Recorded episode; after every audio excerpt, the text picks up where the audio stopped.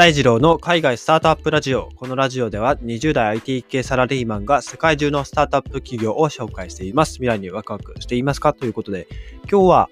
世界7000万人が利用する、えー、オンライン教育のコーセラについてですね、ご紹介しようと思います。えー、あ、7700万人ですね。失礼しました。7700万人が利用する、えー、コーセラっていうですね、オンライン教育プラットフォームですね、ご紹介していこうと思います。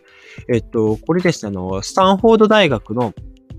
教授の方、アンドリューさんと、えー、ダフィーさんですね。ダフィー・コラーさんによって創立された、まあ、あの、教育技術の、まあ、営利団体でありますと。で世界中のですね、多くの大学、あるいは企業と、えー、協力して、えー、大学のコースを、まあ、いくつか無料でオンライン上で提供しているということで、これ日本人でも使えますね。これ、あの、今サイト見てるんですけど、日本語で、えー、記載があるので、成功へのコース。世界最高の大学や企業から学位をオンラインで取得してスキルを身につけることができます。参加無料と書いてありますね。はい。で、えー、ログインがあって、企業用と学生向けと、あの、あるみたいなんですけども、これ現在そのコーセラですね、えー、まあ7700万人が登録する巨大な、まあ、教育プラットフォームで、まあ、連携する、えー、協力している大学は200以上超えていて、個人から企業まで、まあ、いろんな方々がサービスを利用していると。で、提供しているコンテンツももちろん幅広いんですけど、2時間以内の実用的な、まあ、そのスキルを学べるガイデッドプロジェクトっていうのがあって、まあ、それが9.99ドルですね。であるのと、えー、まあ、その数がですね、そのガイデッドプロジェクトの数が、ま、1000件を超えるようなものがありますと。で、えー、これ無料プラン、無料プランというか無料コースと、まあ、有料コースというのもあるので、えー、まあ、好きに選べるということで、えー、4週間から6週間を無料で学べる、えー、まあ、コース、コース、まあ、普通にコースって言うんですけど、コースが、えー、これ、無料から99ドルですね。これが4600、えー、コース以上ありますと。で、実用的なスキルを選ぶ、あの、学ぶことができる、まあ、えー、 Specialization。これが、えー、3ヶ月から6ヶ月間学ぶんですけど、500件以上ですね。えー、まあそういったコースがありますと、教育コースがあるということで、無制限のコース、 Coursera Plus は、まあ、年間、えー、サブスクですね、399ドルで、えー、まあ、約4万円ですかね。で、利用ができると。で、2020年の2月にこれ発表したばかりの新サービスらしいんですね。で、この2020年の末の時点で5万人の以上のユーザーが課金をしているということでございます。で、えー、これですね、あの、コンテンツ、まあ、なんかすごいのがですね、まあ、えー、9000ドルから4万5000ドルの費用で学士もしくは修士課程が修士できる、 Degrees っていう、まあ、コースがあるんですね。えー、900 9000ドルだからいくらだ？まあ、今約100万ぐらいですかね。うん。100万ぐらいから、えー、そうですね。えっ、ー、と、4万5000ドルだからいくらだ？えー、1、10、100、1000万、10万、100万、450万円か。うん。という形で、えー、学習とか修士課程を取れると、えー、いうコースもあります。で、今現在ですね、その Degrees の25以上のプログラムがあって、ロンドン大の学士課程とか、アリゾナ州立大学の修士課程とか、まあそういったものを受講できますと。で、どうやらこの Coursera のサイトを見ていると、あの、修士課程が24プラグ、4プログラムですね、えー、多数、えー、占めているということみたいですね。うん。えっと、主要な大学と企業と協力していますと。主要な大学っていうのは、えー、イリノイ大学、デューク大学、スタンフォード大学とか、あとは企業だと Google、IBM とかと協力しているみたいですね。うん。まあこれだけすごくあの、提携してるっていうのも魅力的だとは思うんですけど、まあ、これコンテンツ、まあ動画を視聴したりするんですけど、その動画の視聴がまあメインだと思うんですが、えっと、これ、まあ動画視聴だけでは終わらないよっていうことで、これですね、面白い事例があって、アフリカの Wi-Fi のない地域でですね、ダウンロードした教材で、あの、このコーセラを使って MBA を学んだっていう利用者もいるみたいで、えー、まあ学生のえー、なんでしょう。学生がその、まあ、今コロナで大学にとかに通えないっていう状況もあって、あの、95カ国にわたってですね、その初年度の継続率が92%、平均の年齢が35歳と、まあ高めで結構、あの、年いった方でも学んでるということで、まあこれ企業とも協力しているので、えっ、と、これあれですね、あの、通にビジネス用、コースラフォービジネスっていうのもあって、MBA とかの資格も取れる、あの、勉強できるみたいですね。うん。えー、ビジネス、コンピューターサイエンス、データサイエンス、言語学習とかも、えー、一連の講師によるオンデマンドビデオの、えー、講義ストリーミング始めましょうって書いてありますね。うん。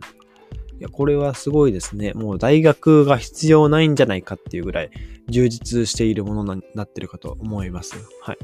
で、 Degrees の方ではですね、えっと、修士課程とか博士課程が取れる Degrees の方ですね。これは、えー、そのパートナーとなるその大学側が教育サービスをまあそのまま提供しているということで、まあ、コーセラ自体はまあプラットフォームにを提供しているだけにまあ過ぎないということで、まあ、形式上は大学がコーセラのまあ顧客、まあ、ユーザーになると。いうことで、学費の一定の割合、一部がコーセラに入ってくるっていう、まあ、収益になるっていう、まあ、モデルですね。うん。なので、学生側の契約相手自体は大学になるんですね、これ。うん。で、なんて言うんでしょう。こう、もう文字通りその大学の教育をオンラインで、あの、提供しているという感じですね。で、この Degrees のプログラムに参加する学生は、約今、1、えー、1万2000人ですね。1万2000人いて、これ前年比で比べると大幅に、まあ、拡大、増加していて、えー、まあ、これを、コロナの拡大によって、まあ、本格化した、その、コロナの、なんて言うんでしょう、なんて言うんでしょうね、深刻化が、えー、まあ、できてきた2020年の4月、6月ぐらいではなくて、7月以降に、あの、この Degrees のその学生の受講者数が急増しているみたいなんですね。で、2020年末までぐらいには、えー、まあ、累計で1万2000人ぐらい超えるユーザーが参加していたんですけど、まあ、平均のその獲得コストが2000ドルに満たなかったっていうことで、マーケティング面での優位性もですね、まあ結構大きいと、まあ、 Coursera 自体も話しているということみたいです。で、このコーセラのその組織向けのサービスもまた、あの、あって、その、企業と大学と、あと政府機関ですね。この3つが対象になっている、まあ、組織向けのサービスっていうのがあって、このうち結構あの、まあ、特徴的なのが、コーセラフォーキャンパスっていう大学向けのサービスですね。うん。これも、あの、一般の大学が、えー、まあ、お客さんになって、コーセラ上の教材コンテンツにアクセスすることができると。うん。で、これ目的はもちろん、その、自分たちの学生向けにコンテンツを提供するっていうのがあるので、大学自体もこのコーセラの、えー、サービスを受けることができるということですね。大学が自分の大学の学生に向けてコーセラの、えー、教材を、まあ、提供しているということもしているみたいですね。その一般の大学にとってそのコーセラのコンテンツを使うと、まあ、その低コストで有料なコンテンツを提供できるので、その、まあ、いわゆるこのコロナで、えー、まあ、大学に通えないとか、こう、なんていうんでしょう、研究室通えないとか、なんかそういった、まあ、ことが発生、多発していて、2020年末の時点で、まあ、130を超える大学がですね、コーセラに、まあ、あの、まあ、サブスクの料金とかを払っているという実態もあります。で、コーセラ4キャンパス、大学が使う、えー、やつですね。これ、結構興味深い点がまだあって、あの、これによってですね、その一部の大学のその事業モデルが結構変わるんじゃないかっていうところで、教材をもうコーセラに頼ることができれば、講師の役割はもうもう本当に学生をサポートするだけに集約されるんですよね。あの、言ってしまうと、その、めちゃめちゃ一流大学ではなくて、まあ、こう、普通のレベルの大学であれば、ここのコーセラに入っている、あの、スタンフォードの大学の教授の、えー、まあ、授業とかを、まあ、ストリーミングで受け入れるのであれば、そっち受けた方が、より充実しますよね。うん。ということで、あの、まあ、学生を集めるためにその超一流大学の名前を借りてるわけですよ。えー、何々大学は、えー、サンフォードの教授の、えー、コース、まあ、講座も提供していますよってなれば、おじゃあ、サンフォード行かなくてもいいじゃん、ここでってなるわけですね。うん。まあ、大学の名を売れるわけですよね。で、まあ、この、なんて言うんでしょうね。その、いわゆる潤沢な、その、講師のリソースを持ってない一部の教育機関にとっては、かなりあの大きな助けになるんじゃないかってこう、まあ、コーセラが注目されてるわけですね。うん、で、また別のコーセラ for Government の方では、えー、連邦政府とか州政府、地方自治体が、まあ、利用していて、こちらもですね、あの、100、100件以上の、まあ、組織が、こう、今契約をしているという感じですね。で、えー、途中話したんですけど、コーセラ for Business ですね。こちらも好調で、まあ、2020年末で2000、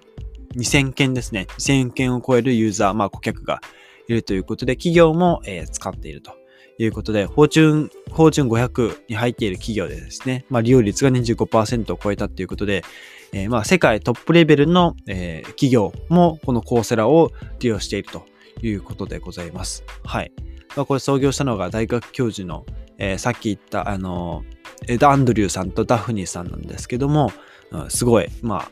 大学教授から、まあ、ビジネスを立ち上げて上場までしちゃうっていう、まあ、素晴らしい、まあ、さすが教育に特化した、えー、まあ、教育のプロフェッショナルが立ち上げた教育プラットフォーム、さすがだなと思って、これを、あの、コーセラ見てましたね。うん。で、2019年まで、えー、2019年末時点での登録ユーザー数が、えー、4600万人ぐらいだったんですけど、これがまあさっき言った通り、2020年末では7700万人に、えー、急増していると。前年比に比べて65%増ですね、えー、増えているっていうことで、えー、今、ユーザー数がどんどん増えている、えプラットフォームでございますと。いうことで、これ、まあ無料で学べるなら、学んじゃって損はないですよね。うん。ということで、何かこう、ちょっと学びたい科目があるとか、あるのであれば、ちょっとここでですね、あの、検索をしてみて、えー、ビジネス、まあ、さっき言ったコンピューターサイエンスとか、えー、数学論理、自己啓発、社会科学、言語学習とか、いろいろな分野があるので、はい。まあ、多分これもう学ぶってなると海外の大学の内容になるので、ほとんど英語だと思うんですが、ぜひ興味ある方はですね、えー、チェックしてみてはいかがでしょうかということで、え今日は世界7700万人が利用する、えー、オンライン教育、コーセラについてご紹介させていただきました。えー、今日のエピソードですね、役に立ったらいいなと思ったらぜひフォローよろしくお願いします。それでは皆さん素敵な一日をお過ごしください。バイバイ。